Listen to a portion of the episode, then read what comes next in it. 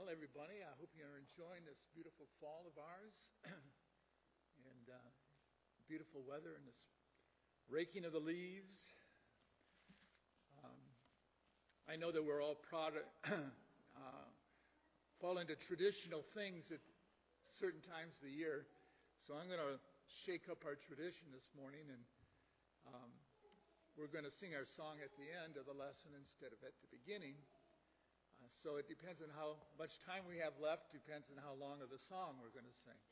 So uh, we'll, uh, I'm, those of you who are into um, uh, traditions and routine, I'm going to shake that up a little bit this morning. So Rachel, you can have a seat.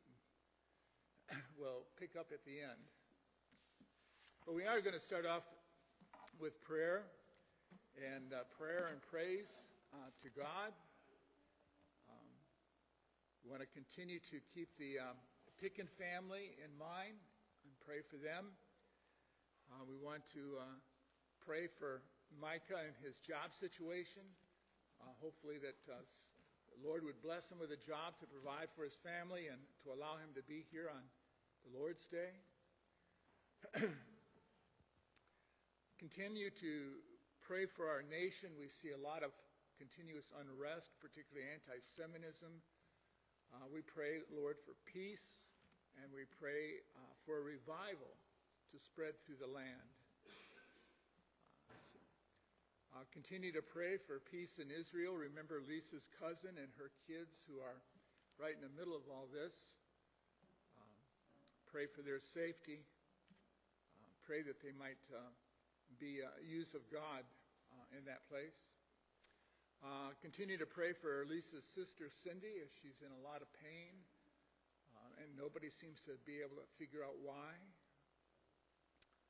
And we want to celebrate the uh, birth of baby Colette and pray that uh, Melissa recovers well and uh, restore her health. So those are things on my list. Um, do you have something else you want to add? Prayers or praise? My wife is getting better, so that's a praise. Anything else?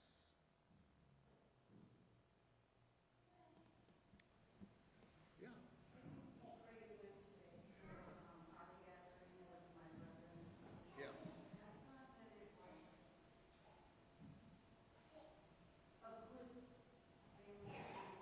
and maybe we were few bridges time. So um, we were very she was saying she was thankful for our family gathering that we prayed for on Wednesday, and um, we have some family issues that uh, are there, but uh, we believe that perhaps some bridges were built and some um, connections were made, so we, we thank God for that. Yeah. I just have a praise. Um, yesterday I went to see my daughter, which I went to see, and her family, and her daughter, and my great grandson. So that was Everybody got together? Yeah. And everybody's healthy? Yeah. Good. Good. Yeah. I, uh, I don't know if any, any of you guys heard about this happening. It was in the news, but there was a small, like, two-engine plane that went down in Ohio. Um, I think it was, I think it was northern Ohio, like, kind of close to the, I think it was near Maumee. Mm-hmm. Well, my coworker's father-in-law was actually piloting that plane. It was his plane. He was a pilot. Um, and he was killed in that accident. Uh, my coworker hasn't been back, hasn't been back to work. As far as I know, they're not believers. Um, but I texted him and told him that I was praying for him if there was any anything that he needed to reach out. Um, just pray that this would sort of this would open the door for gospel conversations. Sure. When he comes back to work. Yeah. Anything else? well, we'll take these things before our Lord in prayer. Lord God, you are a good God, a gracious God, and an awesome God. As we gather together as your visible church, we come together with one heart to uh, offer up uh, our souls and our bodies and our minds uh, to the service of Jesus Christ, our Lord and Savior. Lord God, we pray this day that you would send your Spirit to dwell with us, to direct our thoughts and our minds. Be with the teachers and the pastors as they present the word. We ask, Lord, that you would uh, hear the cries of your people that have been mentioned, these burdens that we carry. Uh, Lord God, we pray that your will would be done on all those that have been mentioned. Uh, we pray that your uh, mercies would be bestowed upon those who are on beds of affliction, those who are carrying heartaches, such as this one uh, uh, fellow worker of Micah's. We pray, Lord, that um, this might be an opportunity for him to share the gospel.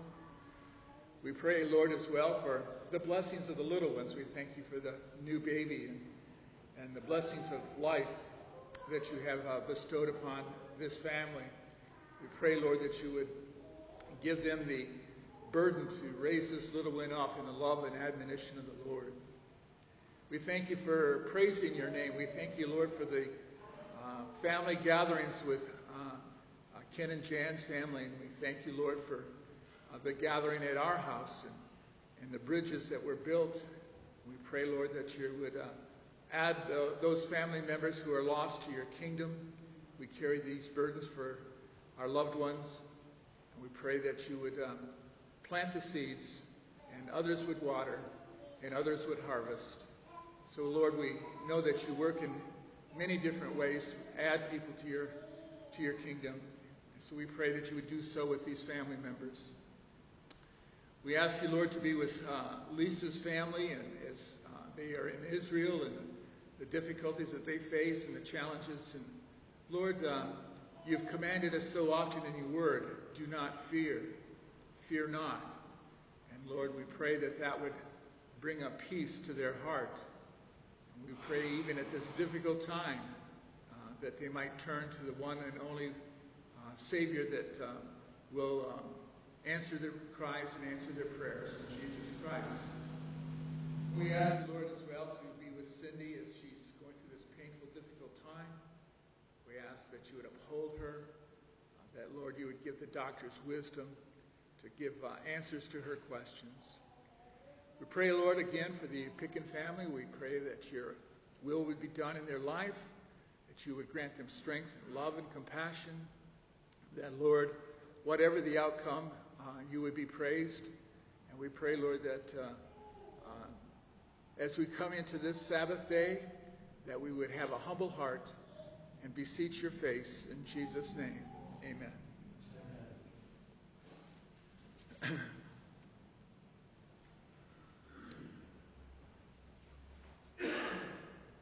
well, last week we were, talked about the Nazarite vow and what all that entailed as it applies to the uh, people in the Scripture um, that were Nazarites. Um, this could be a man or a woman taking a vow before God. And um, I also wanted to emphasize last week the pattern for which we've been studying the book of Judges. That God will offer a command or a promise, and then man will respond by either obeying or disobeying, and then God will evaluate man's actions and uh, either uh, bless him or judge him. And if it's a judgment, then it's usually a, another country that comes in and to control um, the country of Israel. And the oppression is usually so great that after a while, uh, there's a great crying out by the people, uh, uh a sense of repentance, uh, a turning back to the, their first love, uh, forsaking the false gods. And then God would usually raise up a judge, and that judge would then uh, lead the country of Israel to victory uh, over their oppressors. And then uh, God is often gracious enough to bless the next couple of generations. Um, this has been going on now for over 300 years. Um, if you think about it, that's older than our country. And so it's been taking place over a long period of time. In our judgment, is a long period of time, not so in God's judgment. But we're about to see something totally different, different uh, uh, in a couple of different respects. And um, so as we approach the uh, study on uh, Samson, uh, we pray that you going to be on push button push.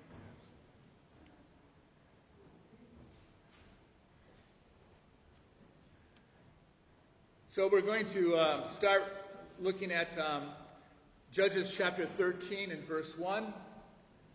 Judges 13 and verse 1.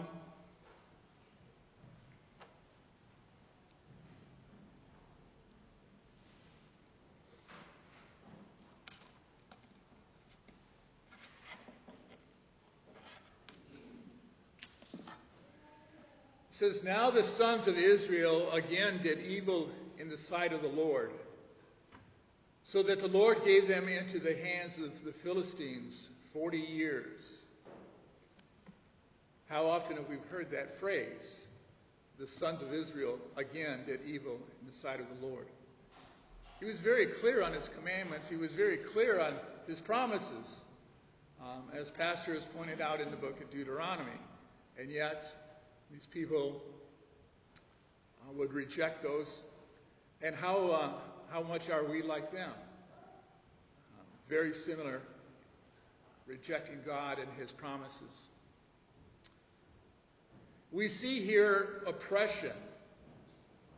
Um, summarizing uh, what has already uh, been stated in Judges 10 6 through 7. But there is nothing about repentance. There's nothing in here about crying out to the Lord for deliverance. So this is different than what we've seen in the past. I don't know, maybe we're supposed to assume that Judges 10, uh, 7 through 16 applies to the Philistines' oppression, but all it really directly speaks about is the Ammonites, and the Philistines aren't mentioned. So here in Judges 13, the passage, just by its silence, emphasizes the simple fact that man does not have or desires within himself to repent. If given to man his choice, he's not choosing to repent. He's not choosing to seek after God. Repentance and salvation is all of God. And repentance and salvation is all of His grace.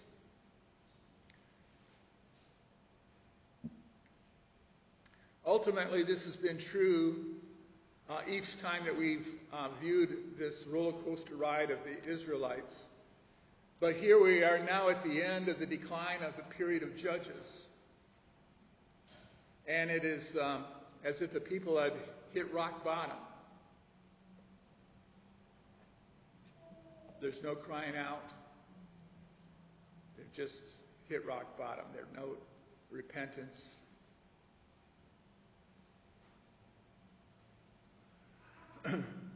Verse 2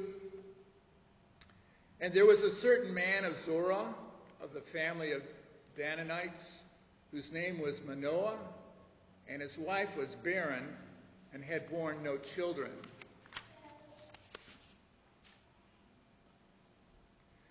Then the angel of the Lord appeared to the woman and said to her, Behold, now you are barren and have borne no children, but you shall conceive and give birth to a son. Now therefore be careful not to drink wine or strong drink or any unclean thing. For behold, you shall conceive and give birth to a son and no razor shall come upon his head. And for the boy shall be a Nazarite to God from the womb. And he shall begin to deliver Israel from the hands of the Philistines. Then the woman came and told her husband, saying, A man of God came to me, and his appearance was like the appearance of the angel of God, very awesome And I did not ask where he came from, nor did he tell me his name. But he said to me, Behold, you have, shall conceive and give birth to a son. And now you shall not drink wine, nor strong drink, nor eat any unclean thing. For the boy shall be a Nazarite to God from the womb to the day of his death.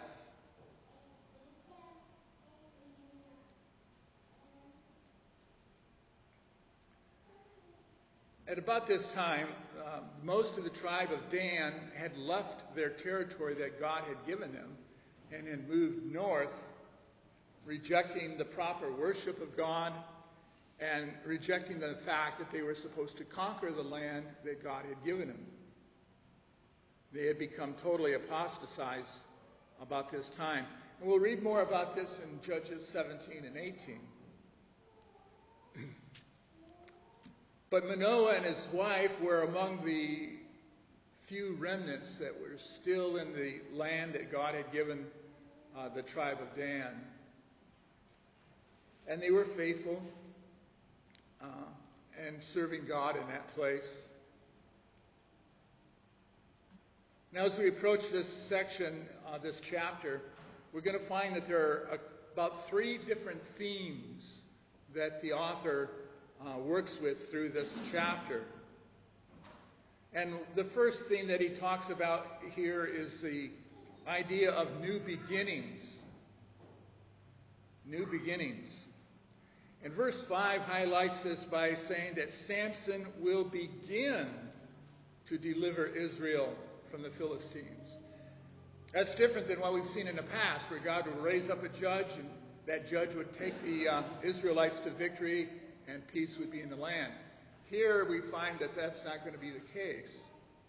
That God will raise up Samson, but he will only begin this deliverance.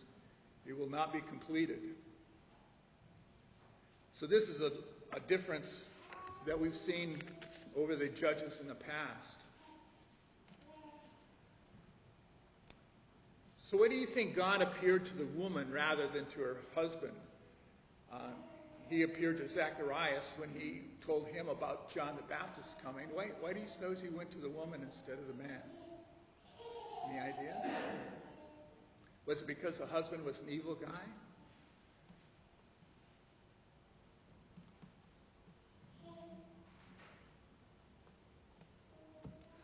Probably not.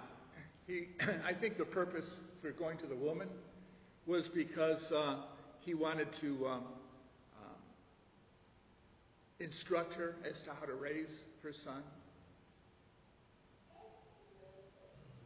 And this will bring up the second theme that the author is going to deal with here.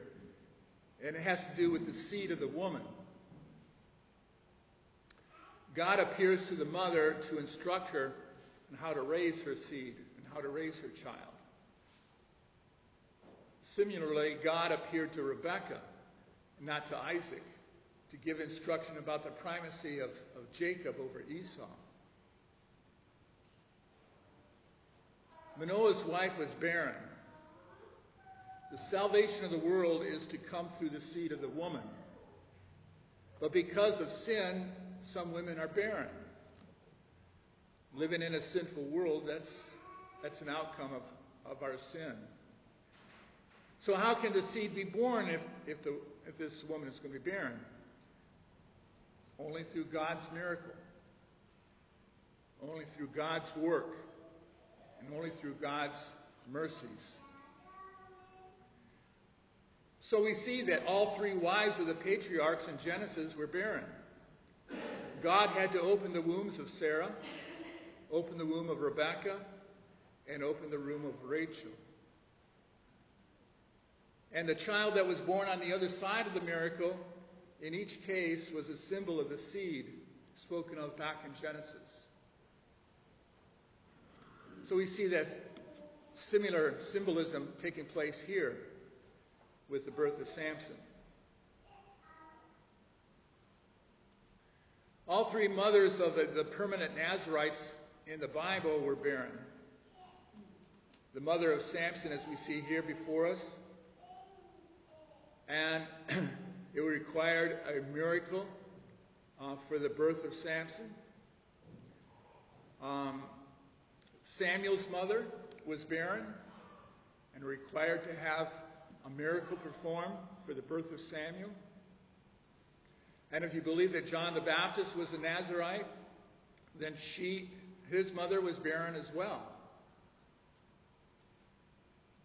So in each case, the uh, son who was set apart for extraordinary work and who was given extraordinary powers, powers of the Spirit, they were born of barren women and only came about through the miracles of God. And of course, the fulfillment of this theme of the seed of the woman comes to the ultimate seed, Jesus Christ, who is born of the ultimate barren womb, the womb of a virgin.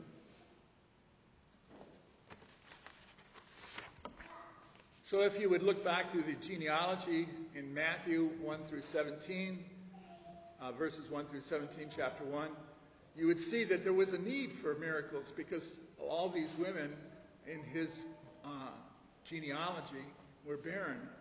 God had to work marvelous miracles in their lives. And as a result, the salvation of the world came through Jesus Christ, his Son.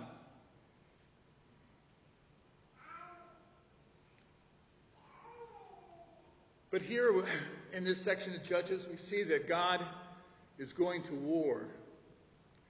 And he's raising up yet another Joshua, if you will, another Savior who brings salvation to his people. The child is to be a Nazarite. And this is specified in terms of uh, what we talked about last week of for alcohol, forbidding the use of alcohol avoiding death uh, and ceremonial death. It mentions here unclean food, and of course, the wearing of long hair.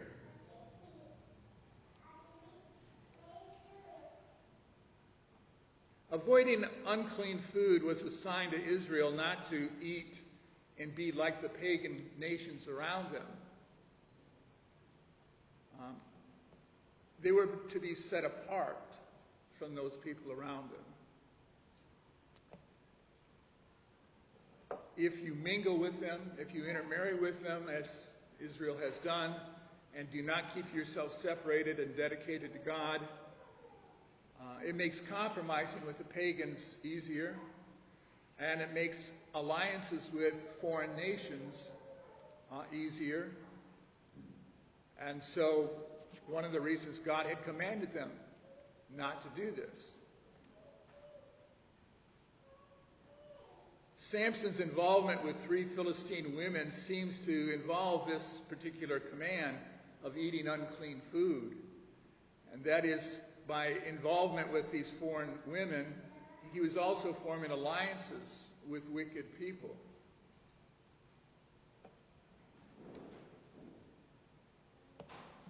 I, I just, a side note here, uh, came to my mind, and I'm just going to throw it out and see what you think. Um, we note here that Samson's mother was not to drink alcohol or eat grapes while she was pregnant.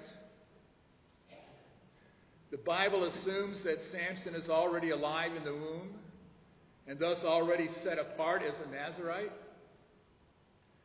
Now, this is one more line of evidence to show that from the moment of conception, there is a new life in the womb. And so abortion is murder. But here's a question for you. Could we also say, on the basis of this passage, that if the child is to avoid sacramental unclean food in the womb, then the child also participates in sacramental food of Holy Communion in the womb. When Samson's mother ate grapes, they went to her baby as well as to her. When a Christian woman eats eats Christ's flesh and drinks his blood during the communion of the Lord's table, they go to her baby also. So when the baby is born, he is separated from the spiritual protection of the womb, kind of excommunicated, if you will, and must be baptized in the death, burial, and resurrection of Christ before he can once again partake of the Lord's Supper. I don't know whether that's the case or not. It's just something that came to my mind. I have no answer. It's, it's above my theological pay grade. Um, but I put that out there. Maybe you have some thoughts, or maybe you can chew on it over lunch and uh, think about it. Any ideas? Any thoughts? Yeah. I think, I think we have to remember there's a distinction between signs and seals of the old covenant, the badges, if you will. Uh, there were certain boundary markers of the old covenant that applied not only to the adults in that covenant who had actually believed, but also to the children. Um, there was a, the Abraham covenant is a covenant promising an inheritance to natural posterity. That's the reason for the physical sign of circumcision in the flesh of the infant. Because this is a, this is a covenant that gave an inheritance of children, of, of a people to Abraham, which would ultimately produce the Messiah. That was the, that was the, the telos of the covenant. The new covenant is, is different in, the new covenant is different in substance than that. Uh, we're not born in the new covenant by natural generation. We're born in the new covenant by supernatural generation. So I think we have to be careful about uh, drawing uh, drawing too much continuity between the the boundary markers of the old covenant and the, and the new covenant uh, sacramental meal. Uh, there's a reason that only believers partake of that, and um, it's because you have to be born into this covenant from above, which happens through faith. But those are just my initial, sort of my initial thoughts about Yeah. it. Okay. That's like I said. I have no answer for it. I just it was a question I had in my mind. So, thank you. Yeah. So when you say eating the body of Christ and drinking his blood, first thought that came to my mind was transubstantiation. So is that what was being implied? No, I think it- I don't think there's anything special about eating the blood or the you know or that involved. It's just That's part of the question. yeah, right. Yeah.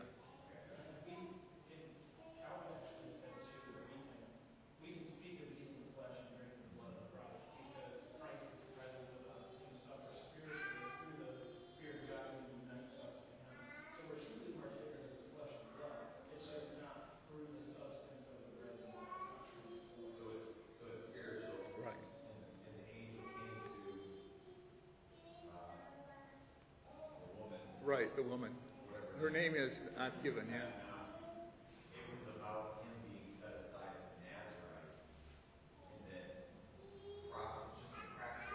she'd been pregnant probably my wife not she wore and never expected to be pregnant mm-hmm. so just from a practical Yeah. I think that this probably meant from that point on she was be yeah. Okay. Yeah. There's, I don't think there's any warrant for us to think that there was something in what she ate or drank other than she was commanded not to have the fruit of the vine. That's hidden in the mysticism that the Bible doesn't explain. I just think we, we can go beyond that and not, not wonder. Not apply it too far down the line. Okay. All right. Just thoughts. I appreciate your input. All right. Button pusher. Verse 8. Then Manoah entered the Lord. Uh, then Manoah entreated the Lord and said, O Lord, please let the man of God whom thou hast sent come to us again, that he may teach us what to do for the boy who is to be born. And God listened to the voice of Manoah, and the angel of God came again to the woman as she was sitting in the field. But Manoah, her husband, was not with her. So the woman ran quickly and told her husband, and said to him, Behold, the man who came to me the other day has appeared to me. Then Manoah arose and followed his wife. And when he came to the man, he said to him, Are you the man who spoke to the woman? And he said, I am. Now he could have said yes. He could have said, That's right. Or he could have said, You're correct. But the word here, I am, has a greater impact here. Uh, that's what God said his name was to Moses in the burning bush. And Manoah said, Now when your words come to pass, what shall be the boy's mode and life of his vocation?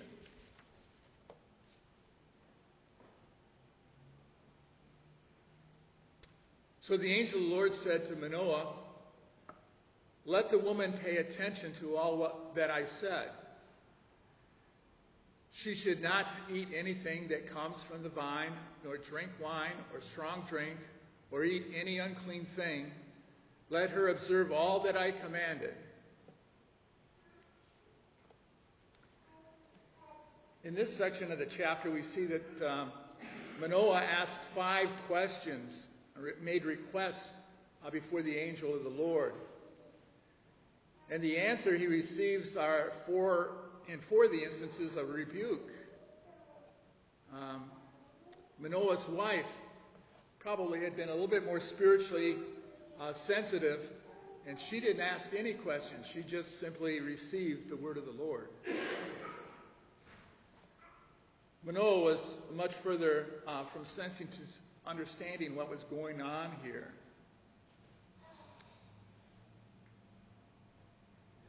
So, in case we've missed the point, uh, the second visitation reinforces the fact that the message is for the woman.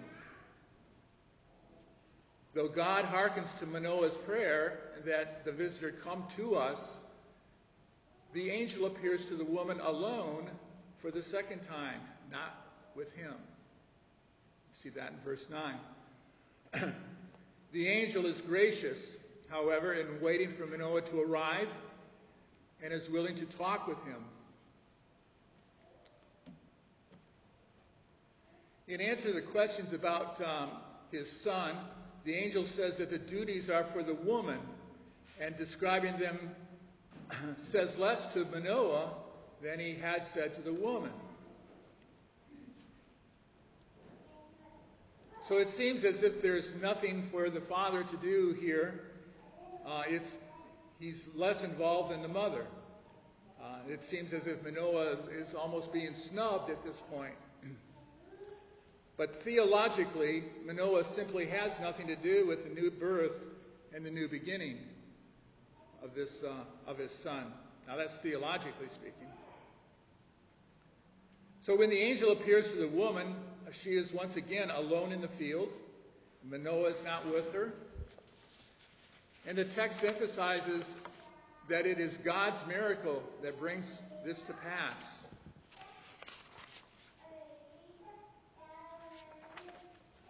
And it also stresses the total powerlessness of the fallen man. It's all of God and not of man. Verse 15 Then Manoah said to the angel of the Lord, Please let us detain you that we may prepare a kid for you. And the angel of the Lord said to Manoah, Though you detain me, I will not eat your bread, but if you prepare a burnt offering, offer it to the Lord. For Manoah did not know that he was the angel of the Lord. And Manoah said to the angel of the Lord, What is your name? So that you, so when your words come to pass, we may honor you.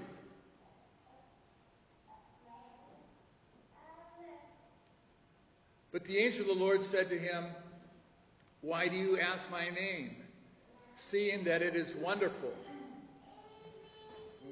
That is mindful for me uh, of Isaiah 9 6, uh, which it says, And he will be called wonderful. Some Bibles put a comma after that, counselor, mighty God, everlasting Father. Some just say wonderful counselor. But um, here we see him giving his name as wonderful. Verse 19 So Manoah took the kid with the grain offering and offered it on the rock of the Lord, and he performed wonders while Manoah and his wife looked on. So it came about when the flame went up from the altar towards heaven that the angel of the Lord ascended in the flame of the altar. When Manoah and his wife saw this, they fell on their faces to the ground.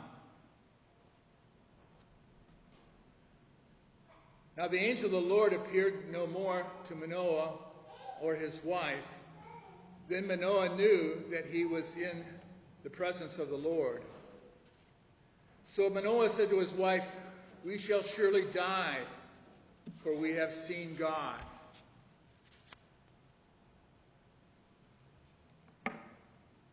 But his wife said to him, If the Lord had desired to kill us, he would not have accepted our burnt offering and our grain offering from our hands, nor would he have showed us all the things, now, nor would he have let us hear things like this at this time.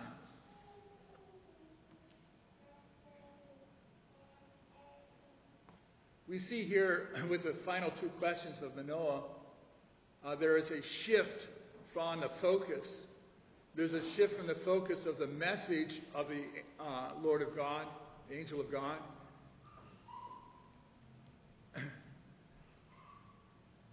so it's a shift from the message to the messenger. Uh, if you were to outline this chapter, you would say the emphasis was on the message in verse 13, 2 through 14. But that message, that emphasis is changed with the messenger. Chapter 13, verses 15 through 23. Now, this may sound a little bit familiar to you. So let's pause for a moment and compare this scene that we're just read about uh, the offering, the Lord, uh, the angel of the Lord. And look, remember back to Judges chapter 6. Gideon makes the same offer to prepare a meal, and God is willing to eat with him. Gideon sacrifices a kid, an animal that symbolized youth, just as Manoah offers a kid for his future son. Gideon is fearful after seeing the angel of the Lord, just as Manoah was. After the sacrifice, God states that there's peace between them and affirming that what was offered was a peace sacrifice and thus a communion meal. However, God refuses to eat with Manoah, as well as symbolically the nation of Israel. we see, like I said earlier, God is openly at war. He's not at peace with the sinful country of Israel. So, what is needed here is a whole burnt sacrifice, a confession of sin and judgment before God can commune with his nation once again.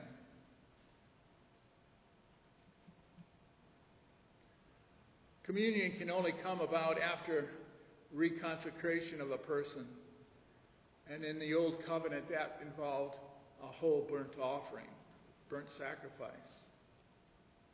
It also required approval of the man's works through grain offering. That would be acceptable to God.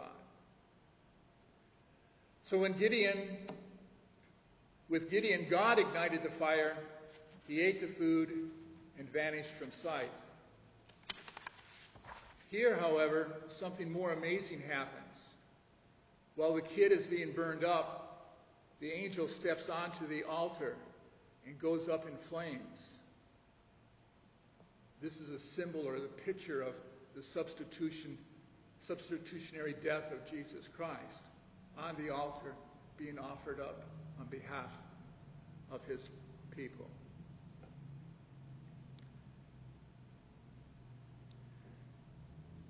After I retired from public schools, I taught at Siena Heights University for three years. And one of the classes I taught was called Turning Points in History. And this would be one of those turning points in history as far as the nation of Israel is concerned. Um, this great turning point was needed at this time uh, for, for the nation of Israel. Uh, God had sent his son be the substitute. And history then can turn around and Israel can be delivered from the Philistines. Because Christ had died, Samson can live. God's holy child substitutes for the child of Manoah and his wife. So when the angel goes up in flames, it's a picture that God himself will take the punishment for men that we deserve. The angel will not give his name. Uh, this shows that, that uh, he's, he's truly God. The name that he does offer is, is wonderful, and that's explained in the next verse because he performed many, many wonderful uh, miracles. The unexpected surprises that God brings into history are his miracles or his wonders. Sometimes he does this in a humorous way uh, in order to reserve the expectation, reverse the expectations of both the um, wicked and the righteous.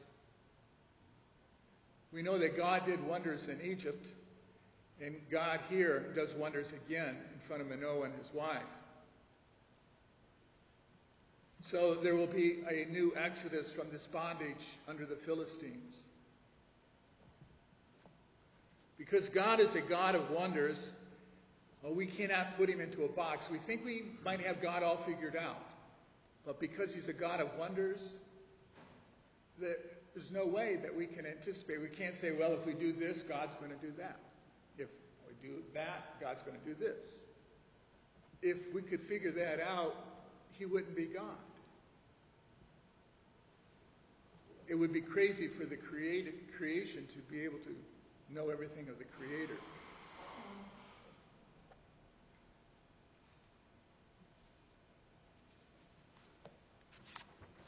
So there's no way for us to understand Him fully.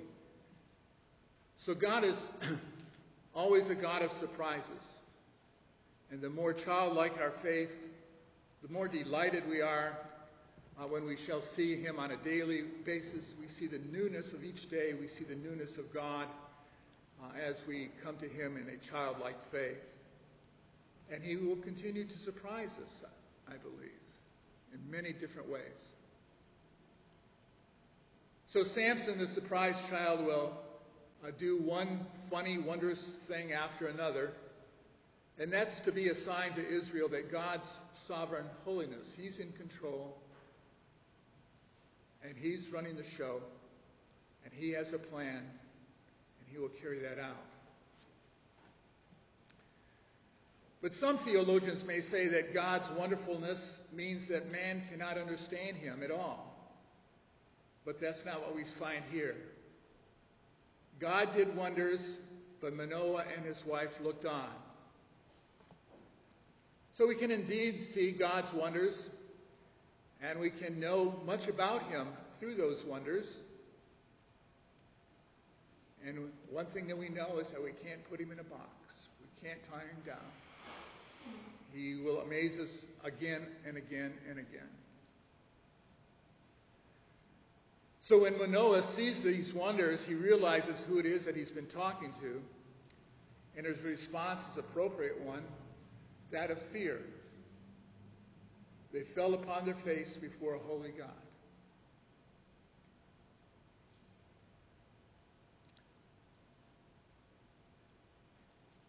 When's the last time you fell on your face before a holy God? I know it's been a long time for me.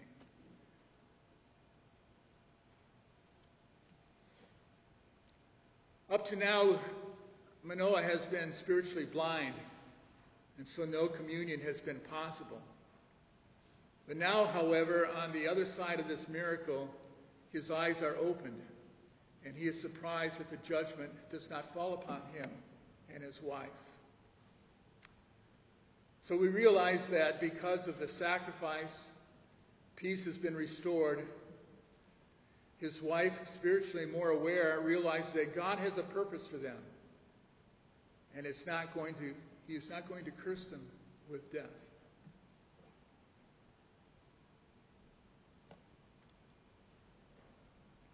Verse 24. Then the woman gave birth to the son and named him Samson. And the child grew up, and the Lord blessed him. And the Spirit of the Lord began to stir him in Mahaneh Dan, between Zorah and Eshtaol. Samson's name means son. So here's another fulfillment of Deborah's prayer. If you recall back in Judges 5:31, she prayed that God's children would be like the sun in its might. So we see here the fulfillment of that prayer for Deborah. Now, this is important for us to keep in mind uh, over the next couple of chapters. We are told that God blessed Samson and he grew up. And we are told that the Spirit stirred him to great works.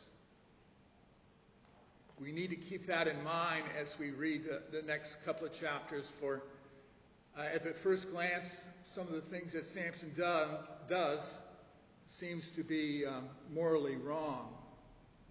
But we have to keep in mind that at this point, um, Samson is under the guidance of the Spirit.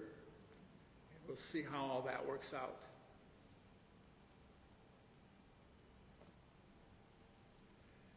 Now, I don't know about you, but uh, sometimes when I read the scriptures, I tend to get tunnel vision. Um, I know um, from growing up and singing songs that uh, there is this golden thread of salvation and re- redemption that runs through all of Scripture. But sometimes I get narrowly focused on a single passage or a single group of verses, and I fail to see God's big picture working out his plans of salvation and redemption. We see here in Judges 13 again the third theme of God's plan that man is lost in sin but God takes steps to save him. So, in order to get the full picture of what's going on here in the history of redemption at this point, we have to kind of uh, uh, put Samson together with Samuel. We need to zoom back a little bit if it, and avoid being too focused on chapter 13 here and look at a broader forces at work to get a real proper perspective of what's going on. So according to Judges 13:1, Israel was in bondage to Philistia for 40 years. And this bondage ended with the battle of Mizpah, found in 1 Samuel 7, 7 through 13. And the battle of Mizpah happened 20 years after the battle of Aphek, 1 Samuel 7, 2. And that's when the ark was briefly captured. Samuel was a youth just coming into his ministry at the time of the Battle of Aphek when Eli died. 1 Samuel chapters 3 and 4. So, putting all of this together, we can get a chronological view of what's happening at this time. About the time the Philistines' bondage began, God separated the mother, appeared to the mother of Samson, and she conceived. At the same time, God answered the prayer of a barren Hannah, and she conceived. And both children were Nazarites, born of barren wombs. So they formed a testimony of two witnesses to Israel that God was, what he was doing was something new, something different to save them. When Samson was about 20 years old, God began to stir him up, and he offered marriage to a Philistine girl. This would have been about the time of the Battle of Aphek. when the Philistines took a much stronger hold over Israel. At this time, Eli died and Samuel began his public ministry. And God restrained the severity of the Philistine oppression during this last 20 years of the 40 years for two reasons. First, uh, he restrained their oppression because Samson's wild and unpredictable activity against uh, Philistia. And the second reason that the oppression was eased up is because the Ark of the Covenant uh, had been captured and it frightened the Philistines greatly and it made them treat Israel much more carefully. 1 Samuel chapters 5 and 6. So at this time when Israel was so thoroughly uh, compromised by sin, a new birth was needed. He looked around, we look around today and we think of the same thing. Look how compromised our nation is with the sin of the world. And we think that a new nation, a new beginning is required. So we pray for revival to sweep across our land. So we've already looked at the new birth theme in, in uh, Judges 13, and so I want to take a briefly look at the same thing in 1 Samuel 1 through 3. Uh, we have noted the barrenness of Hannah and the miracle of birth of Samuel. We also find the problem is pictured symbolically uh, in the tabernacle in 1 Samuel 3. In 1 Samuel 3, it says Eli was going blind, and at the same time, the lamp of the tabernacle was going to go out. Verses 2 and 3 of Samuel 3. These two things go together. They are explained by the phrase that the word of the Lord was rare in those days and visions were infrequent. Verse 1 of chapter 3. So what we have here is that uh, the light was going out, the word was not going forth. And so one night the Lord visited Samuel in the dark of the tabernacle, and God gave him his word to Samuel. Scripture tells us up until that time, Samuel did not know the Lord. Verse 7 chapter 3. This experience was a new birth for Samuel, and it enabled him to give a new word, word to Israel. We talked about a couple of weeks ago how the doors symbolized new birth. So we kind of see this happening here with Samuel. Just as the doors of Hannah's house had been closed until opened by God's miracle. So Samuel is the one who opens the doors of God's house in verse 15. And when Samuel comes out of the tabernacle through the doors, like coming forth from the womb, he comes out a, as one who was born again for a second time. Now there's a message from God, and the message of judgment is on the old guard and Samuel declares that judgment, and he declares it on Eli's household. Thus, the, scene, the theme of radical new beginnings is present here with Samuel as it was with Samson.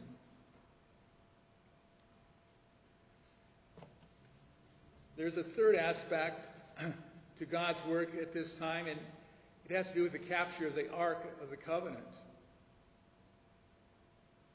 Now remember, the ark is usually found in the Holy of Holies in the tabernacle, and it's the place where God reveals his presence. Uh, and once again, uh, uh, on the Day of Atonement, the priest would go in and offer sacrifice on behalf of the people. So the capture of the uh, ark is a picture of God as a substitute for his people. God himself goes into captivity with Philistia. So all the parallels here are, are like the Exodus from Egypt. God declares war against uh, the false gods. Remember how Dagon was found prostrate in front of the ark. And he visited plagues upon Philistia, just like he did the Egyptians. He, there was death and there was tumors on the bodies of the people. And as the ark is sent away, it is adorned with the spoils, like the spoils of Egypt coming out with the people. Here the ark is given golden tumors and golden mice. So the Philistines understood this fully, what was happening, that the uh, God of Israel was in control.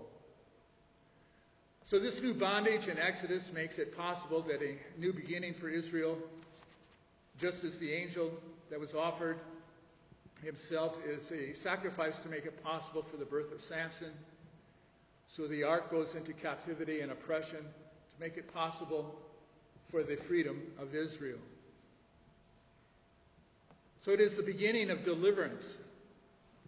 And it will not come in completion with Samson, but eventually the completion is under King David and King Solomon. So that's different than what we've seen in the past. So all this is going on while Samson judges Israel. It's not all written in the theology of the book of Judges, but it is part of biblical theology as a whole. So I believe it was important that we take notice of it.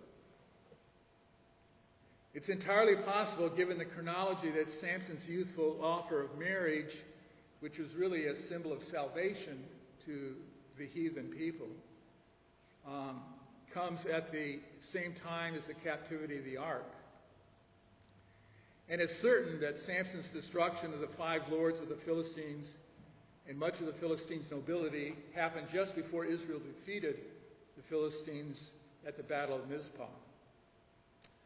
So, from the perspective of 1 Samuel, Israel is able to defeat Philistia because of the whole burnt sacrifice that takes away the sins of the people. And you can read about how the people begged Samuel to perform a whole burnt sacrifice on their behalf in Judges or 1 Samuel 7, 8 through 11.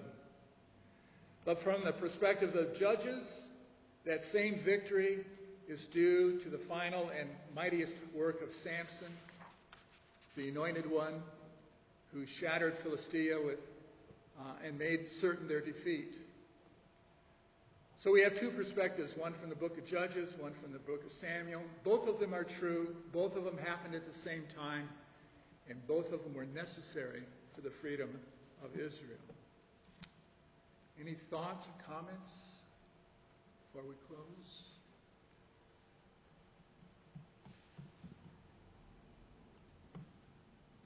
Okay. So we've got time for a short song. So let's just stand and sing the doxology. We'll do it a cappella. God had blessed Israel, and God continues to surprise and bless us today.